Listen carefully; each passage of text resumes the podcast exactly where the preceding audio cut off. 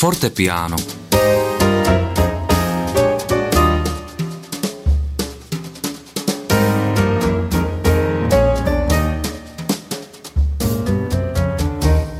Posloucháte Rádio 7, bylo 13 hodin a to znamená, protože je středa, že začíná pořad Fortepiano.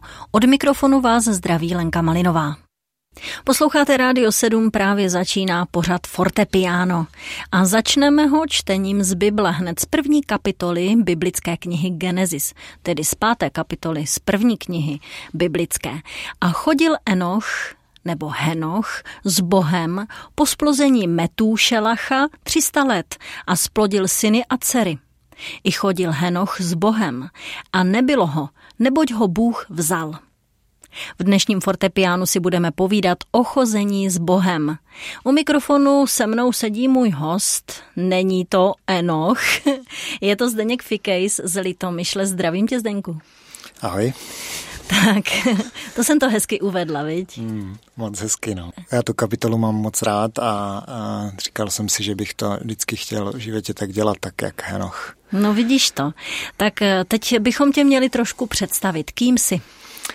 Tak jmenuji se Zdeněk Vikejs, jsem z Litomyšle, původem z Moravy, určitě to na přízvuku poznáte, a teda speciálně z Jižní Moravy. A teďka žiju v Litomyšli, mám sedm dětí, učím na speciální škole ty největší rarachy, deváťáky. Tak to je takové v krátkosti představení. My si budeme s tebou povídat o chození s Bohem, o tvém životě, takže se o tobě dozvíme určitě během té hodinky ještě víc. Chození s Bohem. Jak ty se dostal k tomu chození s Bohem? Vedli tě k tomu tví rodiče, nebo to bylo nějak úplně jinak? Řekni. Já jsem jako kluk eh, chodil do náboženství, ale tam jsem zažil pár takových eh, nepříjemných věcí, takže jsem na dlouhou dobu eh, byl pro boží působení zavřený. Až tak kolem 20, 24. roku věku na vojně se mě začaly otvírat nové věci, začal jsem o tom víc přemýšlet a rozhodl jsem se, že, že to proskoumám, protože jsem si představoval, že po vojně se ve mně něco stane a stanu se dospělým a ono se to nedělo. Tak jsem došel k takové jednoduché úvaze, že když to, co jsou já, skutečně já nestárne, takže to nemůže ani zemřít. A tak jsem začal přemýšlet o tom, co se mnou bude. Mm, dostala se mě do ruky knižka Život po životě, což mě trošku nasměřovalo, ale úplně taková nejzásadnější věc se stala s mým kamarádem, kdy uh, jsem s ním jednou jel do kostela, kdy jsem uh, se na něho hrozně zlobil, že ač se snaží být křesťan, protože on se stavěl jako křesťan, tak uh, si nevšímá svých rodičů, nepomáhá jim a tak dále, tak jsem se na něho hrozně zlobil. A když jsem přijel do toho kostela, tak ani nevím, o čem ta bohoslužba už byla dneska, ale asi tak ke konci on šel tam, k, jak to tam probíhá, ten obřad šel k přijímání a teď si tam klekl a tak jako se modlil a měl ve tváři takový zvláštní pokoj. A já jsem tehdy ani nevím, kde jsem to v sobě vydoloval, tak jsem si říkal, to je fajn, že aspoň tady má pokoj. A tehdy se stala taková zvláštní věc, jako by se přeplo moje vnímání a já jsem viděl, jak ke mně jde prostě taková veliká zářící, obrovská, ne veliká, obrovská zářící bytost, z které šla tak neuvěřitelná láska, jaká se na zemi vůbec nedá uh, zažít. A ona byla jedno a byla zároveň tři, čemuž jsem vůbec nerozuměl a teď mě vzala a ukázala mě 14 dní života zpátky a já jsem vlastně věděl, jako co jsem těch 14 dní prožil a vždycky, když přišla na, na řadu nějaká věc, kdy jsem prostě třeba odfrkl mojí mamince, tak tak uh, uh, prostě jsem viděl, jak, jak tu bytost jakoby píchne u srdce, jak zraňují neskutečně. A vůbec jsem nerozuměl, proč mě miluje a tak jsem vlastně jsem to ten, jsem vůbec to, jakoby, ne, tu, ty situace nezvládal jednotlivý, ale ta by mě pořád pozbuzovala a říkala, pojď, to zvládnem, to, to, to vydržíš a vlastně mě rozkrývala, jak, jaký vlastně skutečně jsou a jaký mám právo se zlobit na ty druhý.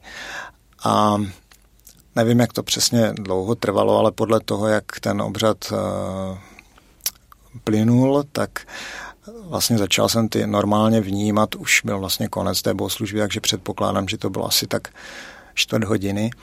A za tu dobu jsem viděl, že, že v něm je odpověď opravdu na každou otázku a pořád mě vrtalo hlavou, jak, jak to, že mě tak neskutečně miluje, když ví, jaký jsou darebák. No a pak bylo 14 dní velice těžký, kdy jsem prostě se to bál komukoliv říct, kdy jsem prostě si s tím vůbec nevěděl rady a pak jsem došel k, k závěru, že že prostě musím za někým, kdo mě to objasní. A tak jsem šel zase za panem farářem, kterému jsem vlastně tam pomáhal se zahradou. Všechno jsem mu to řekl velice opatrně teda. Už bylo, bylo pozdě večer, já jsem to pořád odkládal a on mě řekl, hm, to jsou ty zážitky.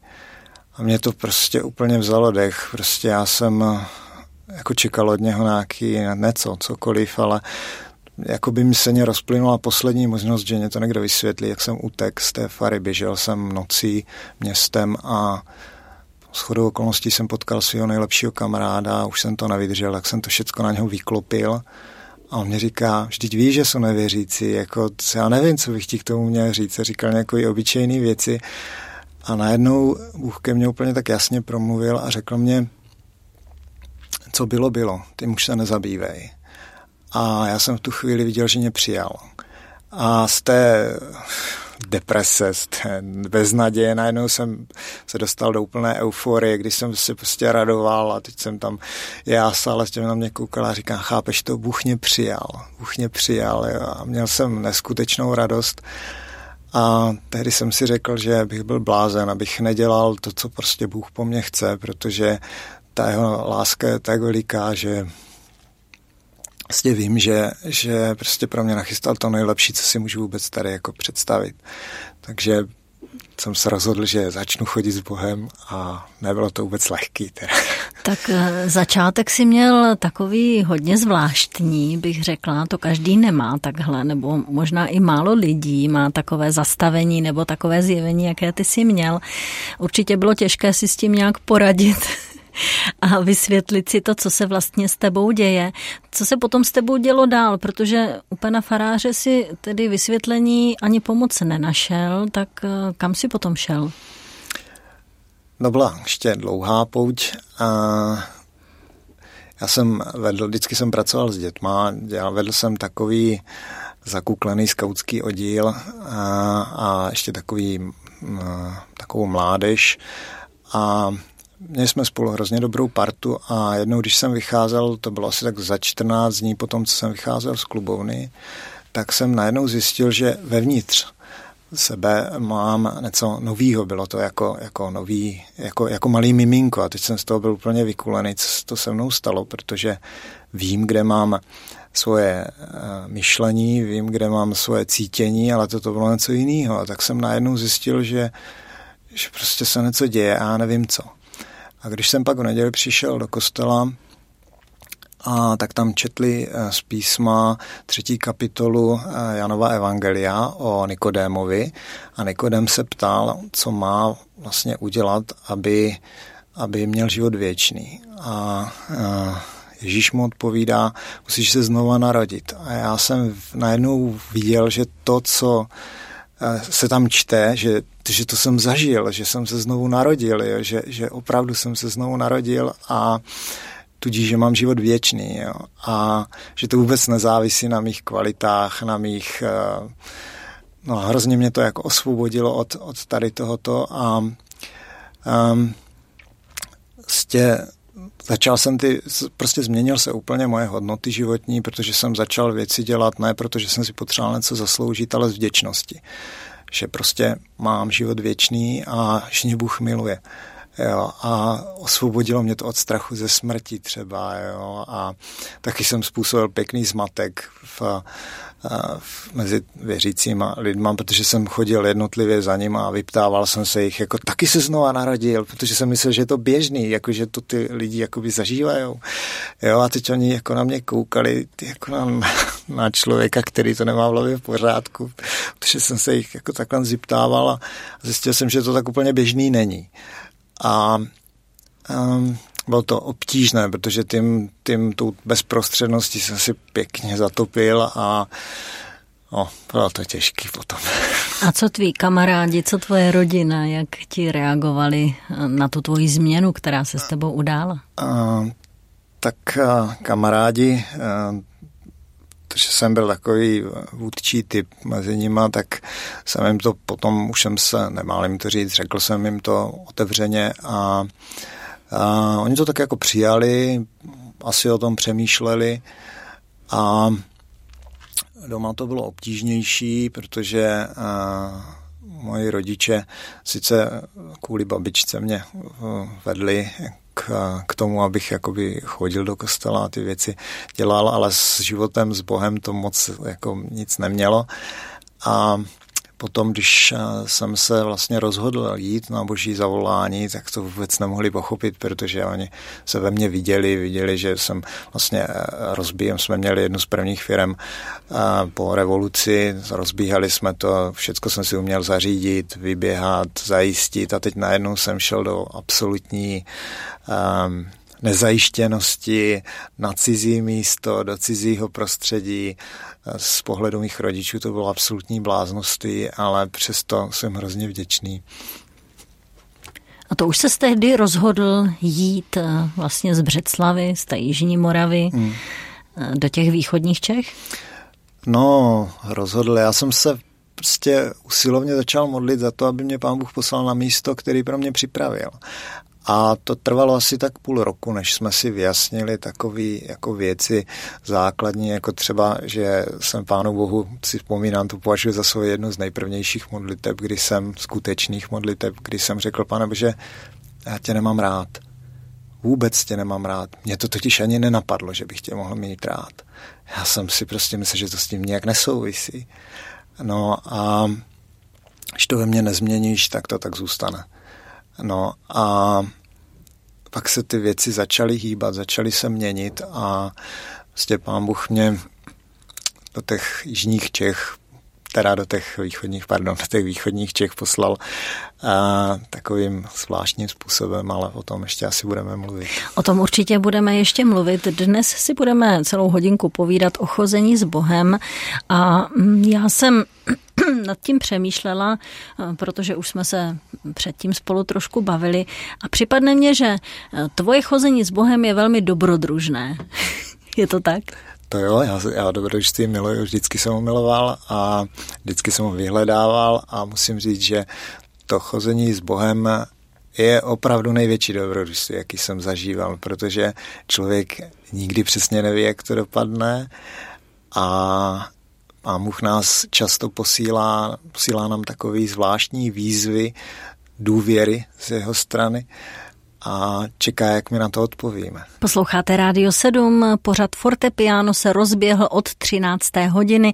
U mikrofonu sedí Lenka Malinová, mým hostem je Zdeněk Fikejs, který už dlouhou dobu bydlí, žije se svojí rodinou, velkou rodinou ve východních Čechách v Litomyšli, ale při tom povídání o tvém životě jsme teprve v bodě, kdy tě pán Bůh nějakým způsobem posouval a aby se tam odstěhoval odstěhoval, abys tam začal něco dělat. Jak to bylo? No, když jsme spolu začali chodit, tak jsem pánu Bohu říkal celkem otevřeně, že, že prostě s ním chodit neumím, nerozumím mu, nevím, jak by mě mohl věci říkat a tak jsem ho prosil, aby mě to naučil. A protože jsem takový člověk, velice, řekl bych, racionální, tak jsem mu říkal žádný náznaky. Prostě polopatě. Chci to polopatě, abych tomu rozuměl a pak poslechnu a udělám, co, co bude třeba, ale žádný náznaky nechci. A on tě vzal a, za slovo, že? A on mě vzal za slovo, ano. A, A jedna z těch, z těch věcí právě, která se týkala stěhování, já jsem si, já jsem vždycky dělal rád s dětma, a vlastně asi jsem skutečně co někdy dělal pořádně, tak, tak to byly právě ty děti.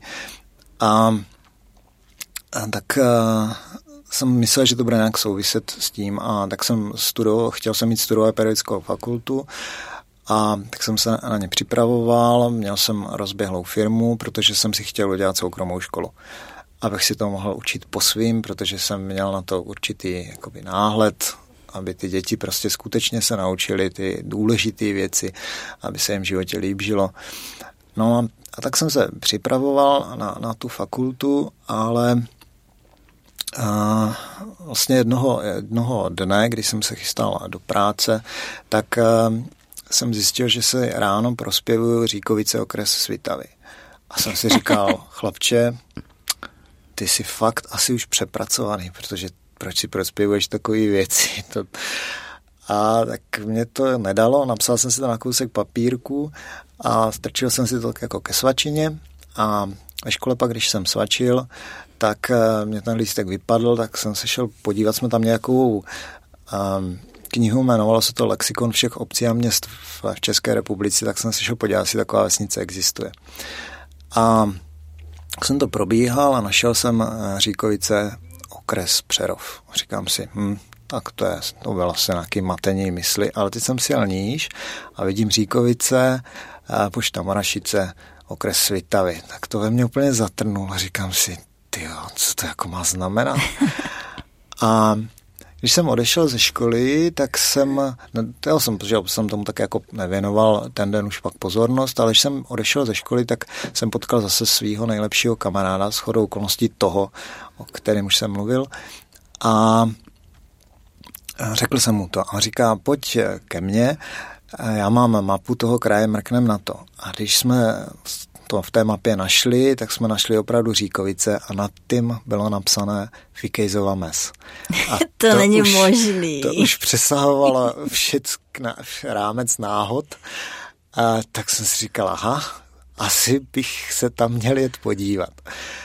No a ještě jsem to oddaloval, jel jsem na přijímací zkoušky do Olomouce a když jsem se vracel z Olomouce, tak uh, jsem si tam něco ještě přepočítal v autě a když jsme tak jako zastavili a když jsem zvedl hlavu, tak jsem První, co mě padlo do očí, obrovská cedule Říkovice. To byly sice ty druhý Říkovice, ale na mě to působilo jako vykřičník, jako teda na co čekáš, už běž, jeď. No tak jsem vzal auto a jel jsem se podívat do Říkovic. To byl ovšem tedy hodně husarský kousek. No, když jsme přijeli do Říkovic, tak tam jsme zažili spoustu legrace, protože tam jsme opravdu se posadili na, na mes a já jsem čekal, jako, že mě pán Bůh tam pošle nějakého anděla, nebo, nebo já nevím co. No, protože přijedeš na cizí místo, sedneš si tam a co teď, že? Mm, ano, Kam, přesně, kde, přesně co? Tak, tak jsem to prožíval, tak jsem tam potom tak jakoby se procházel, coural a a my jsme s, vlastně s těma lidma, s kterýma, který jsem, který jsem vedl s, těma, s tou mládeží, tak, tak jsme měli takový sen, že spolu jednou budeme bydlet. A že prostě, aby jsme si mohli pomáhat a aby ten život byl jednodušší. Takovou komunitu, že uděláte. komunitu, mm-hmm. že mhm. uděláme. A tam byl jeden veliký dům a jsem si říkal, že by to souviselo s, nějak s, tady s tou komunitou. Tak jsem se šel zeptat, čí ten dům je a teď tam takový mladík sekal trávu, tak jsem se ho ptal a on říká, no to je Jezedovo. A já říkám, no a kde ti Jezedovi bydlí? A on se začal hrozně smát a já jsem nechápal proč. A on říká, to je JZD, no a tak jsem se šel zeptat do JZD, jako na ten dům, nicméně on byl svátek, takže, takže jsme jsem se ničeho nedobral, nicméně jsem se zastavil na, na faře.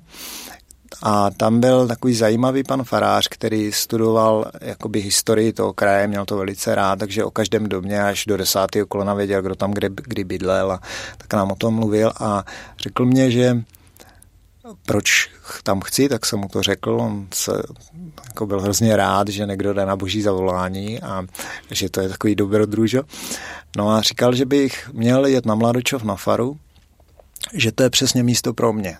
že je volná a já jsem si říkal, hm, na Mladočov, na faru, tak jo, tak jsem se tam nakouk, prostě oblídl jsem velký dům, velkou zahradu a že pojedu domů. Ale pak jsem si vzpomněl, že jeden pan farář bydlí asi 30 kilometrů odtud, který nás nechával právě s dětma tam přespat u něho na faře zadarmo, tak jsem si říkal, zastavím se za ním a pozdravím ho. No a když jsem tam přijel, sdělil jsem mu to, tak on říká, je, to je ale náhoda, mě přeloží do Litomyšle, já tu faru budu mít na starosti, asi chceš, tak já ti to zařídím. A já dodnes nevím, jak jsem to ze sebe dostal, protože jsem si nemyslel, že bych se odstěhoval z Jižní Moravy. Jsem mu řekl, jo, chci. No a pak byl asi dva měsíce takový napínavý a za ty dva měsíce jsem se ocitl úplně v cizím prostředí se svým nejlepším kamarádem, který, když jsem se ho ptal, proč jde se mnou, že já jsem tam šel na boží zavolání a on byl nevěřící, tak říká, že to vypadá jako správný dobrodruž, že bych chtěl vidět ten happy end, tak se tam se mnou odstěhoval. A viděl happy end? Jak to s ním dopadlo potom, s tím tvým kamarádem? A... Jak dlouho jste tam spolu bydleli? Bydleli jsme tam spolu asi rok a půl a byl to nej, takový řek, bych řekl, asi nejhezčí období mého života, protože jsem tak jakoby intenzivně prožíval, že jsou to kolečko, který zapadlo do toho vesmírného běhu, tak jak má a bylo to hrozně příjemné, i když eh, pro moje rodiče to bylo velice těžké, protože prostě jsem, jak říkám, šel jsem do úplně cizího prostředí, neměl jsem zajištěnou práci, eh, to bydlení bylo tak jako domluvený, jakože teda jo, ale neměl jsem žádnou smlouvu. Na dobré slovo. Na dobrý slovo to bylo. A bylo to pro něho hrozně obtížný a um, protože jsem, oni mě vnímali jako takového racionálního člověka, který všechno si A teď si udělal zajistil. tohle. Najednou tady to. No takže uh, začalo to veliký dobrodružství, když jsme měli každý tři tisíce v kapse a začali jsme prostě žít na faře. A když se mě lidi ptali, z čeho budeme žít, tak já jsem říkal, no víte, já to z Bible moc neznám, ale je tam napsaný, hledejte nejprve boží království, jeho spravedlnost a všecko ostatní bude vám přidáno. Tak jsem si říkal, když všecko, tak všecko, tak to zkusím. No a pán se opravdu neskutečně staral a zažívali jsme takové věci, že... To třeba, vzpomeň si na nějaký ten okamžik. Třeba taková, to byla taková zajímavá chvilka zvlášť pro toho mýho kamaráda, kdy byla kupounová privatizace a teď my jsme vlastně potřebovali, že o každý tisíc korun na, na knížku, 35 korun na registraci, ještě aby jsme se dostali na registrační místa, takže jsme potřebovali asi 2200. A a neměli jsme prostě ty peníze a teď já říkám tomu svým kamarádovi, jako koupíme si ty knížky a teď nemáme peníze. A říkám, hm, a on, tak a je to vyřízený. Já říkám, ne, ne, ne. A teď jsem prostě pánu bohu, tak jak jsme seděli u toho stolu, tak jsem mu přednesl přesně tady ty cifry, které potřebujeme. Tisíc korun na, na známku, na, na knížku těch 35 korun, takže asi 2200. A říkám, pane bože, tak jestli chceš, aby jsme si to teda zaregistrovali, ty teda koupili, eh, tak, tak nám prostě pošli 2200. A druhý den zazvonila poštěčka a ten můj kamarád šel otevřít, já jsem tak jako nakoukl na schodech, jsem to viděl a říká, nesu vám nějaký peníze. A on, jaký peníze? A on říká, tady 2200. Jo. A teď on říká, a kdo nám to posílá? A ona, však to jsou vaše peníze, já to přece nevím. Jo. A tak eh, to posílali z továrny, kde on pracoval asi před dvěma lety, že bylo tam napsané jak na té složence vzkaz pro příjemce. V letošním roce jsme dosáhli mimořádných výsledků, ble, ble, ble.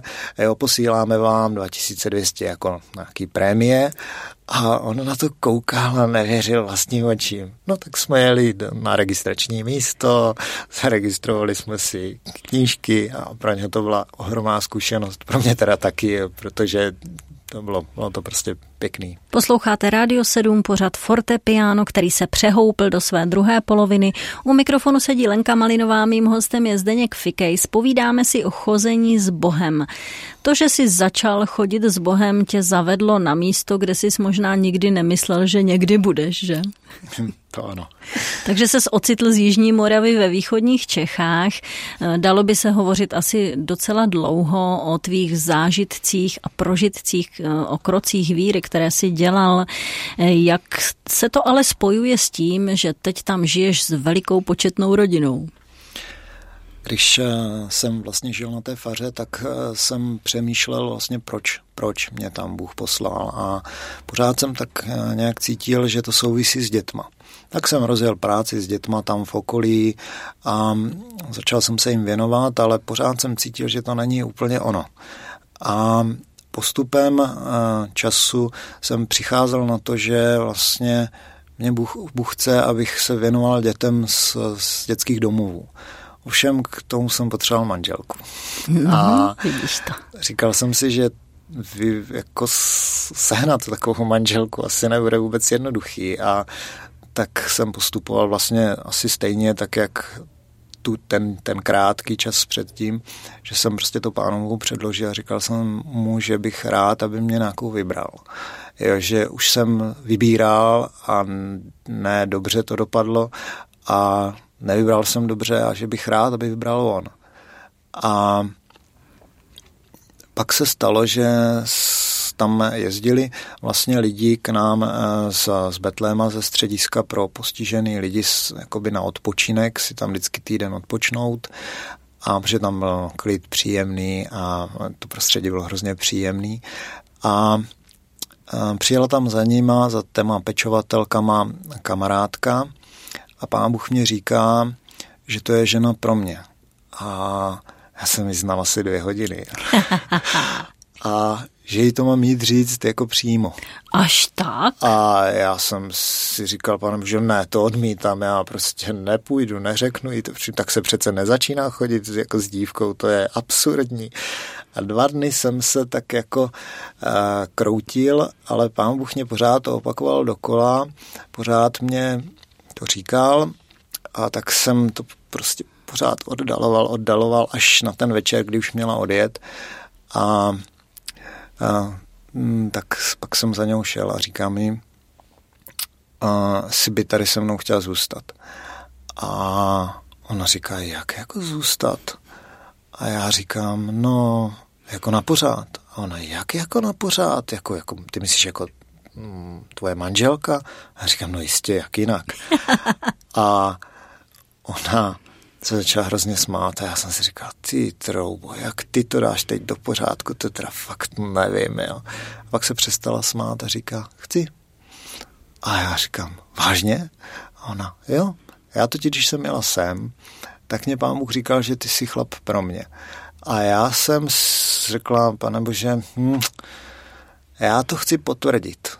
A tak jsem si položila takový rouno a řekla jsem, ať mě to řekne přímo, bez nějakých řečí a okolků. A já jsem říkal, to nemyslíš vážně? Víš, kolik mě to dalo? to si nemohla myslet něco jednoduššího. A tak jsme se zájemně pobavili, no a tak jsme si řekli, že si dáme rok takovou inkubační dobu aby jsme se víc poznali a že se za rok vememe. Je to trošku zvláštní domlouvat si svatbu po dvou hodinách známosti. Takže jste si řekli, jako my se vezmeme, no a teď se trošku poznáme. Teď se, ano, teď se trošku poznáme. Jestli se pán Bůh nespletl ano, náhodou. Ano, ano. A musím říct, že že pán Bůh jako vybral opravdu dobře. Jo, že prostě mám skvělou ženu a čím díl s ňou, tím je to lepší. Neříkám, že to je jednoduchý, ale je to čím dál lepší. A vlastně že má všecko to, co jsem tak jako chtěl, aby moje žena měla, no. Třeba taky to, že je paličatá. Já jsem chtěl mít paličatou ženu. Ty jsi chtěl mít paličatou no, ženu. Jistě, to, já jsem to měl všechno logicky zdůvodněný, protože jsem si říkal, že paličatá žena jednou pro mě rozhodne, tak už pro svůj paličatost mě neopustí. Takže mám paličatou ženu, někdy to je ne, úplně příjemné, ale jako nevadí mě to. Nevadí. Odkud je tvoje žena? Moje žena je ze Vsetína, No a když eh, jsme si tak jako poznávali, tak jsme si vyjasňovali, co kdo chceme dělat. No a já jsem mi řekl, že prostě cítím, že mě vám volá tady do té práce s dětma z domovů a jí se to velmi líbilo, protože ona je porodní babka, asi deset let rodila dítě za dítětem, k dětem má přelý vztah a, a vlastně řekla, že by to chtěla dělat taky, což bylo vlastně, pro mě jenom potvrzení, že, že se tudy vydáme spolu. No, tak jsme se spolu začali modlit za to, aby nám pán Bůh ukázal, kde teda to máme realizovat a já jsem si původně myslel, že to bude na té faře, protože ona byla dost veliká na to, aby... No jenomže pak eh, vlastně představení eh, vlastně církve jako došli k závěru, že, že jako ta fara proto není vhodná, jo, že bychom měli najít uh, nějaké jiné místo. Ano, a tak jsem se poznal uh, s v Litomyšli s jedným človíčkem, jmenuje se Petr Macek, a ten, říká, ten mě říká, hm, přijď někdy k nám a, a promluvíme si o tom. A teď já už jsem měl celkem jasno, co potřebuju pro tu práci. Říkal jsem, pane Bože, já potřebuju mít velký dům, a potřebuju, aby tam bylo pokud možná by to bylo pro dvě rodiny pěstounsky, aby si ty rodiny mohly vypomoct, protože už jsem objížděl rodiny a viděl jsem, že oni jakoby hodně naráží na samotu, jakože že člověk s dvěma dětma těžko jako jako pro, ví, co, co ten člověk prožívá, když má sedm dětí nebo osm dětí. No, takže aby to bylo pro dvě rodiny, aby tam bylo a vlastně takové jakoby místo, kde by mohli, mohli přijíždět jako přátelé, přespávat, aby to tu rodinu, nebo ty rodiny nezatěžovalo. No a chtěl jsem, aby jsme tam měli takovou malou klubovnu a tělocvičnu, protože jsme vlastně s, s dětma jsem s dětma dělal ty volnočasové aktivity a chtěl jsem v tom pokračovat a navíc jsem viděl, že ty pěstounské děti, když jsem právě když jsme ty rodiny objížděli, tak jsem viděl, že mám velký problém se začlenování ven. Tak jsem říkal, není nic jednoduššího, než rozjet ty volnočasové aktivity uvnitř, aby ty děti chodily jakoby dovnitř a ty, ty pěstounské děti se tak jako přirozeně do toho zapojily. No a když jsem přišel na návštěvu k tomu kamarádovi, tak jsme o tom povídali, povídali, ne přímo tady o těch požadavcích, akorát, že prostě dělám s těma dětma, že mě to baví a tak dále. No a on říká, hm, my teď jako s manželkou se tady tak jako usilovně modlíme za to, aby nám pán Bůh poslal nějakou rodinu, protože jedna američánka nám tady dala velký dům a ona si přeje, aby to sloužilo dětem z domovů, chce, aby tam bylo apartma, aby se mohla občas jako přijet a, a přenocovat tady. No a teď všecko to, co já jsem si vlastně jako dal jako požadavek, tak on vlastně nabízel z druhé strany, jo. A tak jsem byl úplně to, to byla euforie taková, jsem mu to líčil, jako za co se právě teď tak usilovně modlíme, No tak eh, zase jsem viděl, jak ty kolečka zapadnou a to je, to je fantastické, když je to prostě tak jako nachystaný. No a taky jsem viděl, jako jak když jsme se do toho pustili, že vlastně ta, ten pobyt na té faře, že to byla jenom taková rozcvička, takový zácvik, aby se člověk jakoby naučil spolehat na, na to boží eh, vedení, a takový to boží zajištění, protože jsme se pustili do přestavby toho domu. Opravdu ty, ta američanka nám ho dala, všem to byla ruina, takže jsme ho nakonec museli celý zbourat. Zbyly nám jenom dvě obvodové zdi, asi dva metry vysoký. Půlročka nás stála asi milion. Jo. A vlastně šli jsme podepsat smlouvu na 8 milionů, nakonec ten dům stál 11.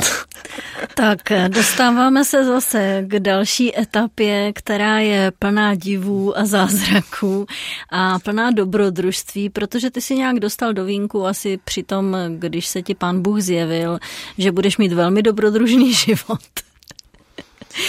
Takový dům, já bych si řekla, že snad ani neexistuje s těmi požadavky, které ty si před Boha uh-huh. tak nějak uh-huh. položil. A ejhle, on existoval. Uh-huh. Ovšem 8 milionů, co si budem povídat, i dnes je obrovská částka. V době, kdy vy jste to dělali, tak to bylo ještě víc peněz asi uh-huh. než teď, že? Je 14 let, takže v podstatě by se to tak, bych to viděl tak na 25 teď. No. Tak kde takové peníze vzít, že? Mm, když jsme začínali, tak jsme měli na kontě asi 40 tisíc a, a, a ujištění. A jednou ráno jsem se eh, modlil za úplně běžné věci a pán Bůh přišel v takové nebývalé intenzitě a říkal mě, peníze na ten dům jsou, nemusíš se o to starat. A já jsem si říkal, Říkal jsem, pane Bože, proč mě to říkáš teď, to ještě neřešíme. No všem, to jsme začali hned v příštím týdnu řešit a vlastně díky tomu jištění jsme jsem prostě v klidu do toho vstupoval, obdivuju toho mýho kamaráda, který vlastně se postavil. A ten pořád byl s tebou v tom? A... Jo, teď mluvíme teď... o tom kamarádu z té Litomyšly, ano, ale já se ano, tě potom ano. zeptám ještě na toho prvního kamaráda, ano, co ano. se s ním stalo. Dobře. A... No, teď, ne. teď tedy ten tvůj kamarád, který ti to vlastně nabídl, stál Aha. v tom s tebou. Ano, ano. Ho obdivuju, že se vlastně postavil na to moje ujištění a šel se mnou do toho. Um, hodně se staral, protože vlastně tehdy uh, jsme vlastně to začali stavit pod naději. On naději vedl, jo, takže dodnes má můj nejslovný obdiv. A tak jsme se do té stavby pustili, podepsali jsme s firmou um, na základě toho ujištění smlouvu na těch 8 milionů. Firmě jsme to na rovinu řekli, šéf té firmy jako se docela bavil a říká, víte co, mně je to jedno, jestli vám bude dávat peníze pán Bůh nebo banka, hlavně když nebudete platit faktury. a zažili jsme opravdu uh, velice dobrodružné věci a velice krásný, kdy třeba přišla taková, když jsme postavili, jsme to rozdělili na dvě etapy, postavili jsme první část, přišla taková paní stará v takovým vošumtělým kožichu a říká, jestli bych ho nemohl provést tím domem. A já řekl, že jo, že, že, že ona se o to zajímala. A pak, když jsme skončili, tak říkám, no a nemohla bych vám nějak jako přispět? A já říkám, no to budeme rádi, my ještě musíme dodělat tu druhou půlku. A vždycky jsem s velkou vděčností jako od těchto lidí jako ty penízky přijímal, protože vlastně všichni ti důchodci a všichni tady ti lidi, kteří měli málo, jsem viděl, že skutečně dávají ze svého mála. Jo? A o to to bylo milejší a byť posílali nějakou 100 korunu, jo, tak vždycky jsem si těch peněz velice považoval a tak jsem mi dal nějakou složenku a, a když jsem se pak podíval na výpis, tak tady od té paní nám přišlo čtvrt milionu. A v životě bych to není neřekl. tak to byla jedna z takových jakoby věcí zajímavých, kdy, kdy jsme prostě dostali ty penízky tak jako zázračně, nečekaně. Ty jsi od mládí pracoval s dětma, věnoval se s dětem, měl si takové nasměrování, že chceš dětem věnovat dál svůj život, svůj uh-huh. čas. Uh-huh. A v podstatě pán Bůh tě i v tomhle vzal za slovo, že ti to umožnil uh-huh. i v tom, bych řekla, nejosobnějším životě, uh-huh. že teď máte hodně dětí. Kolik z nich je vašich vlastních a kolik jste si jich vzali do péče? Uh-huh. No, ta otázka... Uh Kolik je mých vlastních? Sedm. Já Protože... jsem to tušila, že se špatně zeptám. Ano. Takže uh, ono vlastně podle mě vždy je ta, ta péče vlastně o ty přijaté děti hlavně o tom, že si jich člověk jako přijme vevnitř. Jo, že od toho se to celý jakoby odvíjí. Když se to nepovede, tak, tak pak je to hrozně obtížný, ale musím říct, že opravdu díky Pánu Bohu, jako jsme ty děti přijali jakoby vnitřně všecky, všecky Tak počkej, zeptám se znova, kolik se vám jich narodilo? No, to je lepší. tak narodili se nám tři a čtyři jsme si přivzali. No, to byla jedna z, z, že se vrátím k těm narozeným dětem, to byla jedna z takových největších radostí, kterou mě pán Bůh udělal, protože já jsem vždycky chtěl mít dvojčata. Úplně od té doby, co si vůbec pamatuju. A když jsem právě dostal takovým zázračným způsobem tady tu ženu, tak první otázka, jedna z prvních otázek byla, jestli neměli v rodině dvojčata. Ty jsi neskutečný. A ona říká, ne, neměli. A potom, když přišla vlastně z ultrazvuku a ukazovala mě vlastně tu fotku, říká, podívej, tady mám fotečku našeho bobíška, jak jsme říkali. Mm-hmm. A tak já se tak dívám, teď se na to dívám, dívám, teď vidím jako, že jsou dvě, říkám, to je jako z druhé strany. A teď jsem říkal, jak to je blbost, z druhé strany, to nemohli nějak vyfotit. A teď najednou tak jako se podívám na stranu, tam vidím plot A, plot B. Jo, najednou jsem viděl, jako jsem si uvědomil, že bude mít dvojčata. Měl jsem takovou radost, že jsem myslel, že vyskočím až, až ke stropu. A byl jsem fakt pánu Bohu nesmírně vděčný, protože jsem viděl, že on jakoby nedbá jenom na naše potřeby, ale i na naše na naše přání, na naše tužby a na takové ty věci, které skutečně mít nemusíme. Jo? Že nám prostě chce dělat radost, že to je taková jeho, jeho první vlastnost. Jo? A to bylo, to bylo velmi příjemné zjištění. Možná tady o té skutečnosti toho opravdového přijetí a osvojení dětí, že toto téma by stálo za další povídání. Třeba si tě sem ještě někdy pozveme a uděláme pořád jenom o tom. Dnes se bavíme o chození s Bohem a ty máš velké a hojné zkušenosti a také historky a zážitky, jakým způsobem se ti pán Bůh dokazoval, že je skutečně svrchovaný Bůh. A teď už jsme v závěru samém toho povídání. Začali jsme Enochem. Enoch chodil s Bohem, Chodil s ním 300 let, je tam napsáno. Tehdy to bylo trošku jinak než teď. Chodil s ním a chodil s ním a najednou ho nebylo více. Bůh si ho vzal k sobě. To byl krásný konec, co? Mm-hmm, moc hezký, takový bych chtěl zažít. Ovšem, nikde tam v Bibli nečteme o tom, že by Enoch měl nějaké krize víry, co vlastně v tom životě prožíval. Asi to důležité, co pán Bůh chtěl, aby zůstalo zaznamenáno dalším generacím, je, že chodil s Bohem. Ty si určitě v životě, protože život je takový pestrý, nezažíval jenom ty radostné chvíle, když tady vykládáš s nadšením, mm. jakým způsobem mm. ti pán Bůh pomáhal, mm. jak ti posílal pomoc. Jaké bylo tvoje nejtěžší období? Moje nejtěžší období začalo asi modlitbou, když jsem řekl, pane Bože, já bych tě, já tě prosím o pokorný srdce. A myslel jsem, že pán Bůh to nějak šikovně udělá, dá mě pokorný srdce. Jen tak. Jen tak, a že to bude brnkačka. A, a ono to začalo úplně jinak. Pán Bůh to pojal jako takový, řekl bych, výcvikový program a nechal mě selhat úplně v základních věcech, snad všech, které by byly možný. A teda, který jsem si myslel, že by byly možný. A já jsem pak došel k závěru, že opravdu už nemám nic.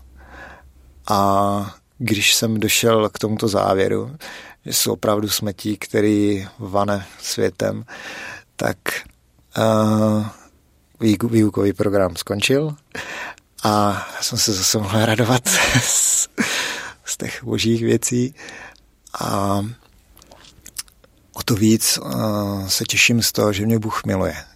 I když prostě jsme opravdu jenom stéblo klátící se, jo, a že můžeme selhat v těch věcech, on to ví, že můžeme selhat a přesto nás kvůli tomu neopustí, nezatratí, neodmítne, má trpělivost, no, není to úžasný.